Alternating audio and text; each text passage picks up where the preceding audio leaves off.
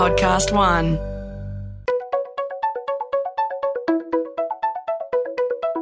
Hi, this is Paul McIntyre. Welcome to the MI3 audio edition.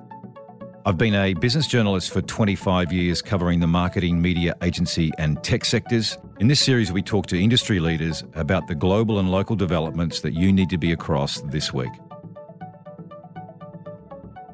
Well, welcome. Every now and again, you run into someone who's got a big brain and a very big picture on where the world is going, at least in the world of marketing. We have one of those characters here today. He's a hybrid Dutch American. Uh, started his career at Unilever and is the co founder, or the founder, I should say, for the Institute for Real Growth. It's backed by a bunch of different companies, uh, including WPP, Kantar, the University of Oxford, the University of New York. Google and Facebook is in there as well. You were a keynote speaker last week, Marc, at the AANA uh, Reset Conference. One of the, I think, the standout presentations on, on just unpicking and unpacking where the hell the world of marketing is going, where growth is going, where business is going. So, what's the problem with growth at the moment at a business level? And then we'll get to marketing. Welcome, by the way. Yeah, quite an There's introduction. a there's an introduction. yeah, thank you very much. But I appreciate being here and I appreciate the invitation. And you got it right the first time. I am indeed the co-founder of the Institute for Real Growth. Uh, I think everything in my life, uh, at least professionally, has been about uh, marketing leadership and the role of marketing in helping companies grow. Uh, to me, in fact, uh, right from the start, those two have been synonymous. I think a marketer's job is to create markets, uh, to create opportunities, to identify opportunities, to understand the needs of current customers, but also potential customers, and then identify um, a market segment for, for the company to, to work towards, to deliver a solution, to innovate, and so forth. Somehow that's been lost over time. So the uh, urgency for growth hasn't changed. In fact, it's probably more urgent than ever before for many companies. Um, but the role of marketing in helping drive growth seems to have been diluted. Uh, when we talk to CEOs and the peers of marketers, uh, there's a perception that over the last two decades, marketers have become uh, almost distracted by the bells and whistles, the shiny toys of digital. And, uh, and I think we need to be really uh, clear and honest here.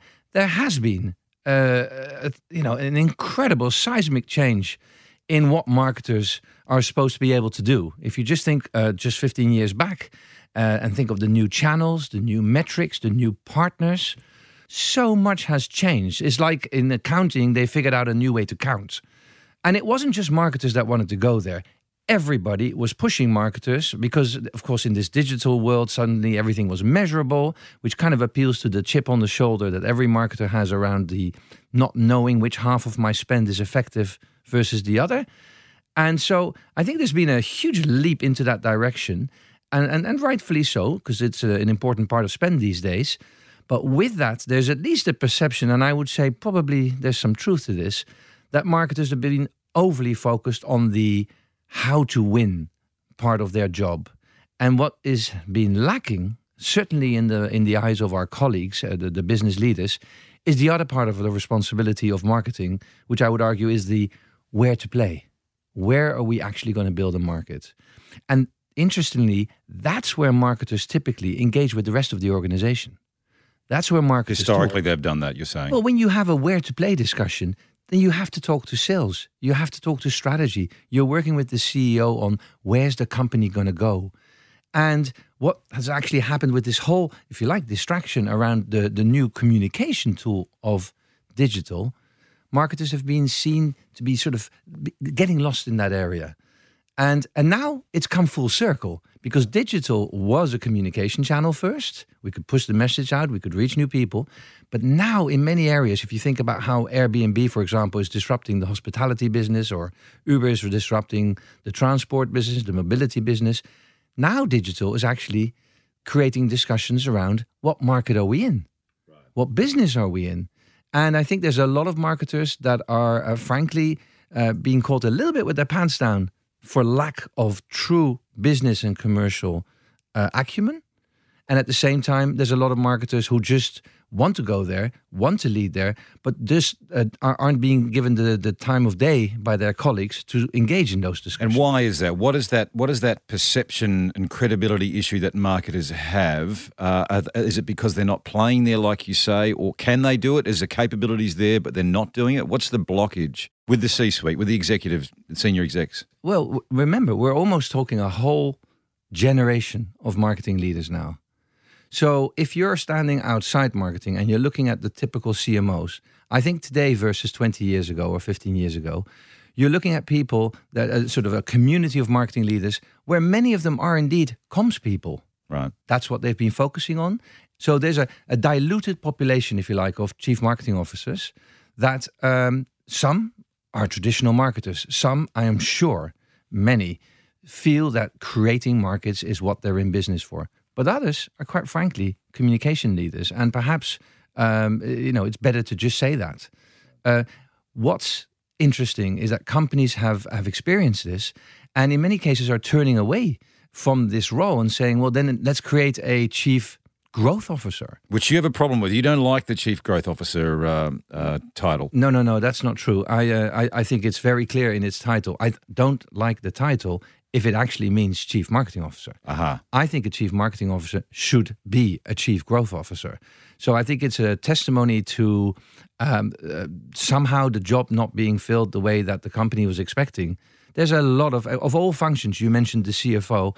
No one argues about what the scope and the role of a CFO is. We all know. Even we as marketers know. But when you get to the role of the marketer and you start asking colleagues what exactly is the scope of that role, there's a lot of ambivalence. And so that's the first source of all this tenure issues that you have in marketing. That a lot of CMOs are working on a job description that actually isn't fully aligned with even their boss and certainly not with their colleagues. I want to get to how you define markets. You have some great examples of how a company pulls back and looks at the market it's playing in. We'll get there in a second. But just on as an aside around for a long time, 10 years ago, the great white hope was that digital was going to deliver growth. These new digital channels will would deliver the growth and do something different that the legacy media or communications executions weren't doing. Was that a false uh, economy? That that whole argument around digital and growth? Oh, I I, I don't think so. I think. Uh, there's um, my last role at Unilever was to set up the uh, global innovation center around what we called at the time interactive marketing. Um, when was that? How long ago? We started that in 1997. Right. Um, and uh, we led the first big push, $50 million deals with AOL and MSN. Um, at the time, even then, uh, we saw digital as a new channel. And if you have a new channel, I think you're talking about substitution of spend. It's about the same pie, but different ways. People only have so many hours in the day, and they're going to be engaged through one channel or the other. That's the comms discussion. And you have to be as good as everyone else in that, otherwise, you lose out. But what we were also focusing on right from day one, and I think that's what we are, are now talking about when you say growth, is that there was an opportunity to create new means of providing value. A cooking brand that just sells you dry soup to make uh, good food is, is, is one part. But if that same brand that has a 50 year heritage of actually helping uh, mothers and fathers cook better with recipes, there was a, one that I worked on once with a database of 7,000 recipes if that moves into videos, because people these days don't know how to cook. Right, how to. Yeah. Exactly. And you're providing a service now that builds onto a product, that's value creation. And that's going to add up in either brand loyalty or more usage and frequency of use, which is growth, or actually in new people coming in because they didn't realize that this was a franchise that could help them. So I, I do think um, an example that I used at the uh, AANA uh, last week was U-Haul.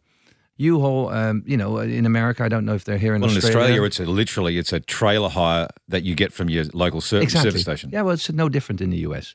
So I had to recently move some furniture from uh, from New York City upstate to my uh, weekend cottage, and uh, I went to the U-Haul site. But what amazed me and really impressed me was that not only could I rent the truck there as I did, but on top of that there was a whole uh, spectrum of services where uh, which included, for example, them sending me boxes a week in advance, so I could pack the stuff that I wanted to move. Very smart. Through the mail, arrived a week before.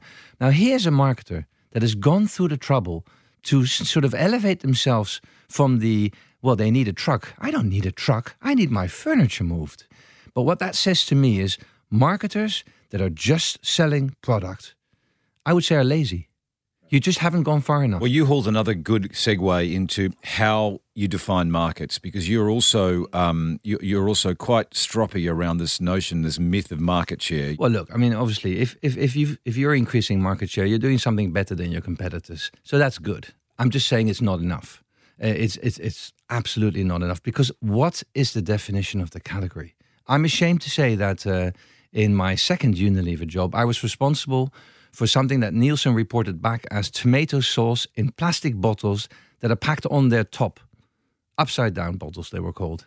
And our market share was 83%. I was very satisfied with myself, except nowhere on the list was Heinz, because they're packed in glass. And they happen to sell about 15 times more ketchup than I did. Uh, so somewhere in the past, a marketer had made themselves very satisfied with a market definition that made absolutely no sense. And, and this is what we actually identify as a characteristic of overperformers. So we didn't say this yet, but uh, uh, we're doing this work uh, with the institute to to work with chief marketing officers worldwide to help them uh, contribute stronger to the business growth strategy. And it's based on learning among uh, 500 CMOs and CEOs that we've interviewed, and, oh, and several thousand uh, marketers worldwide across 73 markets that participated in our online survey. And one of the key characteristics is actually where everything starts is in the market definition.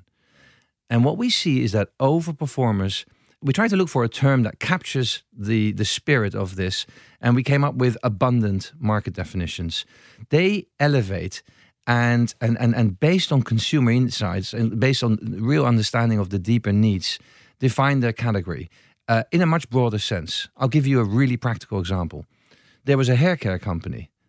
They sold shampoo and conditioners, like almost every other hair care company. And they were in negotiations. They were one of the biggest in the world, actually. I can't say who they are, but uh, you can guess, I guess. They have about a 30% market share. And um, the leader there of e commerce was describing to us how, in their negotiations with Amazon, which is where they also sell, they were telling Amazon that they had about a 30% market share. And, uh, and an interesting uh, discussion followed because the, the Amazon uh, contact sort of looked down at their numbers and said, mm, we actually have very different numbers. We're not at 30 is what they were saying. Exactly. They said, uh, in, uh, according to our books, you're about an 11. And of course, uh, there was a lot of confusion. It, it turned out that, you know, Amazon did what actually makes complete sense and said hair care to us is shampoos and conditioners, but it's also blow dryers and hair curlers. And uh, there's no way that you can argue with that. It's just that uh, you know this company had created a definition with uh, with guidelines, but to their credit, they then went back and said, "Okay, if we start playing that game and really start defining the hair care market, what else is included?"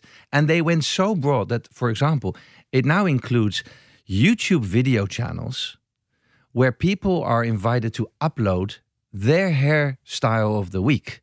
Millions of people do this because that actually is about expressing my originality, my creativity of myself, which is an incredibly important driver in hair care. And when they started to define their market share as sort of percentage of money spent, they got up they got a, a percentage which was only three percent market share. Right. Now, why is that important? Because I think when you drive to work every day and you have a 30% market share, like me with that tomato sauce, you kind of think about how do I defend it? You get a sort of closed mindset around what do I do to protect this, which is the market share discussion. Whereas if you have 3%, no one would argue that you can't take that to five. The question becomes Well, you'll be restless, won't you? Exactly. You're yeah. restless, you're you're excited about the growth opportunity, and you start looking for partners that actually can help uh, get you into the channels that uh, that you're not active in and, and, and so forth. It's a completely different mindset. Um, I'll give a really concrete example. Mars, which I respect because they put their money where their mouth was. Uh, these people are, uh, you know, they sell pet food. And they used to define their category in terms of food until research told them that there isn't a pet owner in the world that can't sleep because they're worried about whether they're feeding their cat or dog the right things. That's just not what keeps us awake at night. But the health of our pets is. And they changed their own remit, their purpose as a company to pet care. And they put money where their mouth is. They bought, first in America then in Europe, the biggest veterinarian chains available. six billion dollars worth of investment just with one acquisition in the U.S. So they are a big player there now, and now they're developing innovations like collars that actually monitors pets' behaviors and predict health problems, and uh, it, it's just really exciting to see. Well, there's a good example. Well, one Mars is private. Two, it's a big company, which is an exception to what you talk about in some cases around consumer goods sector, where 97% of the growth you say is coming from smaller companies, 3% is being in the category is being delivered by the big end of town. What is that saying? What that, if anything, proves to me is that there is such um, resistance to change in big companies. It's actually another driver because this uh, this IRG work identified ultimately seven building blocks of real growth. The second one, and uh, and you segue beautifully into it, is um, a willingness to work with new business models. And what we're seeing is that big companies, because they're used to making money a certain way, uh, over time there's a natural resistance to changing that. And I mean, you don't have to look very far. Uh, if you look at Coke and their recent acquisition of Costa Coffee, and you look at Pepsi and their recent acquisition of SodaStream, both are very logical from a consumer perspective, even from a brand perspective. You can see why they would want to do that. The interesting thing is, the talks to do that inside those companies have taken years. Why? There's such resistance. There's a there's a myth, if you like, that if I've got a great idea but I can't sort of communicate it inside the company, uh, inside the typical ROI spend Excel sheet that people use to evaluate investments, then I might as well not even talk about it. And, and, and the honest truth is, the real growth is in uncomfortable places. It's going to take different business models. It might take partnerships where we franchise the brand to somebody that's providing a service. Well, if that's what it takes, what are you going to do? You're going to sit back? McDonald's didn't have a delivery service for the longest time. So, what was the result? Everybody else was delivering McDonald's and it arrived cold and late. So, finally, two years ago, they stepped back and said, no, we need to own that. That's a very relevant channel. People want their food delivered. We want McDonald's quality. So now they own it everywhere. It came and it, it out of HQ. It's never happened before to every country around the world. Six months from now, you will have a delivery service. Now tell us how. Here's an interesting stat uh, that I'd like to get your take on. In Australia, government and corporations business are the biggest spenders on consulting firms per capita in the world. What does that say about both? And it's just not at a marketing level, by the way, that's right at the top digital transformation, transformation projects, but biggest spenders per capita. Your first hunch, what does it tell you? So, this is an uninformed opinion. Um, I've been thinking quite a lot since I landed uh, in Australia. You, uh, I, I personally always make it a, um, my mission to quickly understand the psyche of the country and and a few things I've noticed. One, at the moment in Australia, there is a um, there's a real sense of um, something bad is going to happen very soon. People are hunkering down, shutting down the hatches, uh, and uh, and and it, and it seems to be an echo chamber of of doom and gloom. Uh, two. Uh, I I understand that uh, Australia has done incredibly well on the back of uh, China's growth, and um, and and now there's this real sense that that's going to hurt. Um, but three, and it's something I just don't see and I don't understand why, and it might be part of the answer to your question, which is that there's this sense that we don't have the answers here; they need to come from somewhere else, and uh, and there's this, you know, sort of, um, uh, and I, partly I, I, might be to blame, flying over here and pretending that to talk about things that I know about.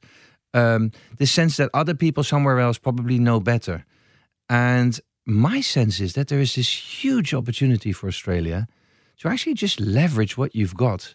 And I mean, in terms of thought leadership, in terms of understanding, you've got so many international companies here.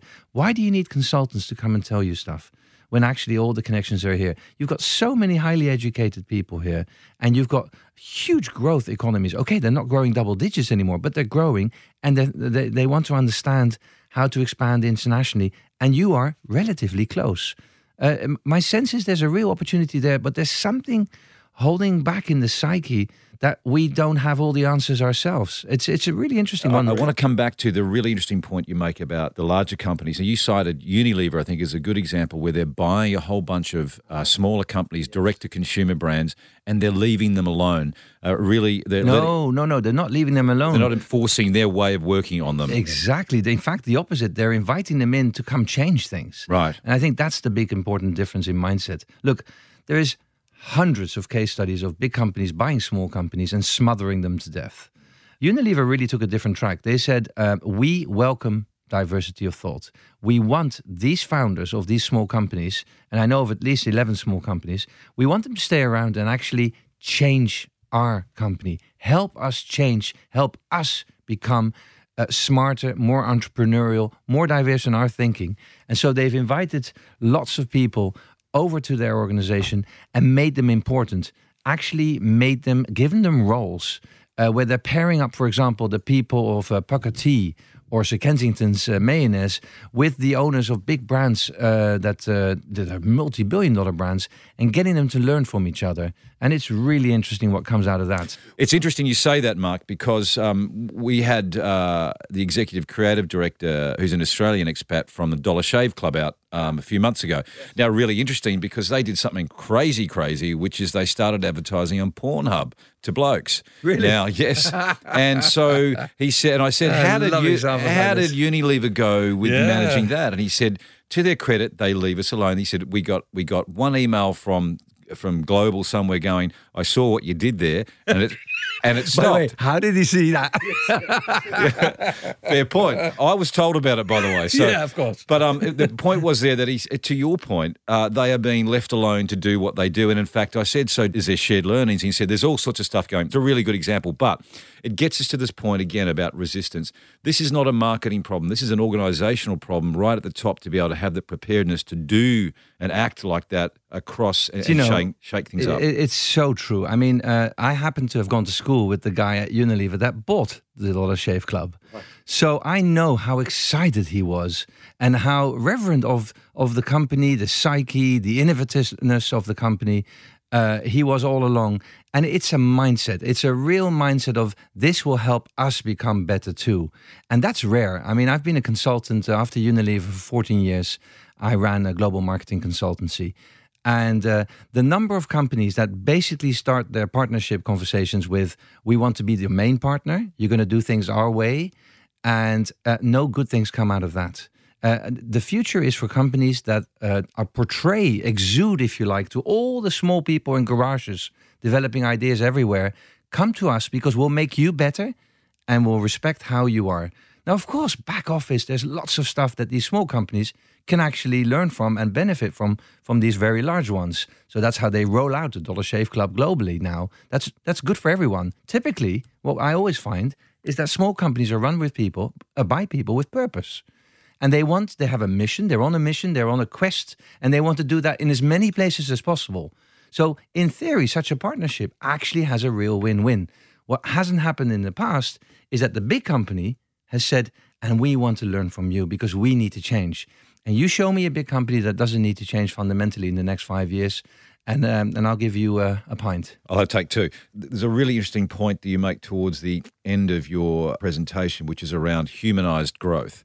If you think about the narrative that's going on in the market, at least this market, it's all about data. It's all about getting data, data, data, and it's the driver. Uh, you have a different view. You, you actually want to bring back humanity a bit, bring back the the instinct, the and, and, and some smarts that comes out of the individual. Talk through that a little bit. So the first thing is that indeed, across all of our building blocks, there's one that really is the umbrella to everything, and it's this concept of humanized growth.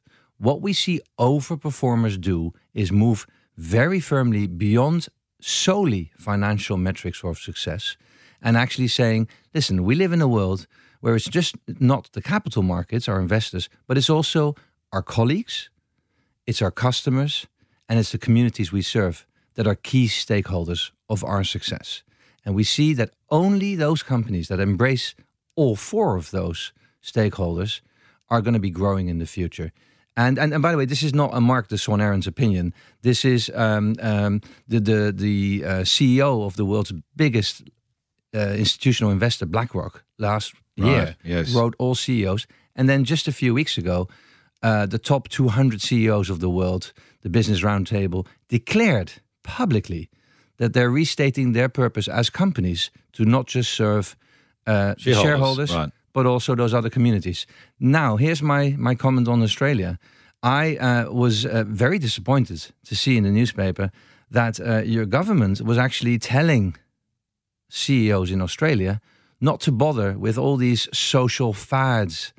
That This was the business council. This was the business council. It was the business council agreeing with the government Right. That that should not be what CEOs are doing, as opposed to the research here in Australia that says that 75% of consumers think that, that companies, with all the influence and tentacles that they have across society, actually can help make this a better place to live, learn, work, and make a living. So I, I- I think this is something where um, the political and institutional um, yeah, reservations about this may need to change. Just to be clear, BlackRock is the largest investment uh, fund. and the biggest. Uh, and what they're saying to people is look, you can drive short term profit by being aggressive. And remember, it's always the short term people that are the loudest, that want the results for next year or this year, preferably.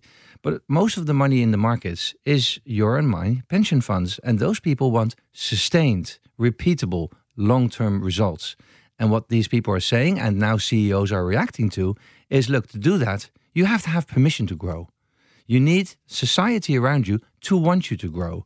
And that means taking all stakeholders, not just your shareholders, uh, in perspective. Now, this is a huge opportunity, I think, for chief marketing officers, for marketing in general, because companies now, perhaps not immediately in Australia, but I think it will come. Companies now are going to have to truly understand the underlying needs of all of those shareholders. And they're going to have to create value propositions to all those shareholders or stakeholders rather. Now, who is the best person equipped to help the company think that through? I think it's the marketer. It's what we've always done, and hopefully it's what we'll always be doing. It sounds like that it will require a mindset shift from from marketers themselves to to change how they think they should operate. Right? Though, is is it there? Is the capability there now? I think with some marketers, probably most, that's how we were educated. We're always looking around us and then we're looking in all directions in terms of who is expecting what, who needs what. It's the natural inclination of a marketer to do that on behalf of the company. Now, have they all done it in the last uh, few years? Probably not, and, and quite a few will uh, need to take that perspective. But they're better equipped than everyone else in the boardroom to do this. You know, the investor relations people, they know the financial investors, but they don't know anything about customers and communities. The corporate communications people, they know another piece, but they don't know the other pieces. And I think the marketer is the natural leader in this area. So let's wrap it up with what uh, for the we, we know what the, the agenda and remit should be for the for the new world marketer.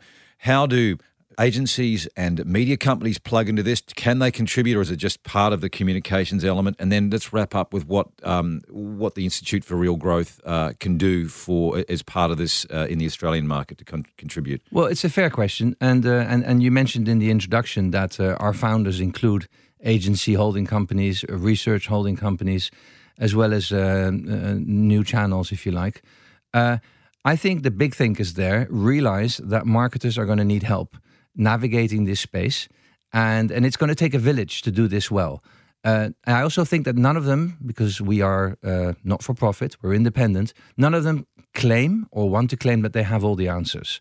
So uh, I commend them for, for, for taking a leadership role here, a really a, an industry perspective leadership role, to say, let's figure this out together. And we'll be in the room with you, not to tell you anything, but to learn with you and, and, uh, and, and, and actually together we'll get there. So you've got Google and Facebook, and their other media companies. How do they get their head around this? Are they just simply providing a communications channel, or can they do something more? Well, it's funny you say that because hopefully in those companies there are marketers that are thinking exactly about that. Are they selling a product or are they actually fulfilling a need? Right. Everyone in the value chain needs to take the perspective of what are people really trying to do?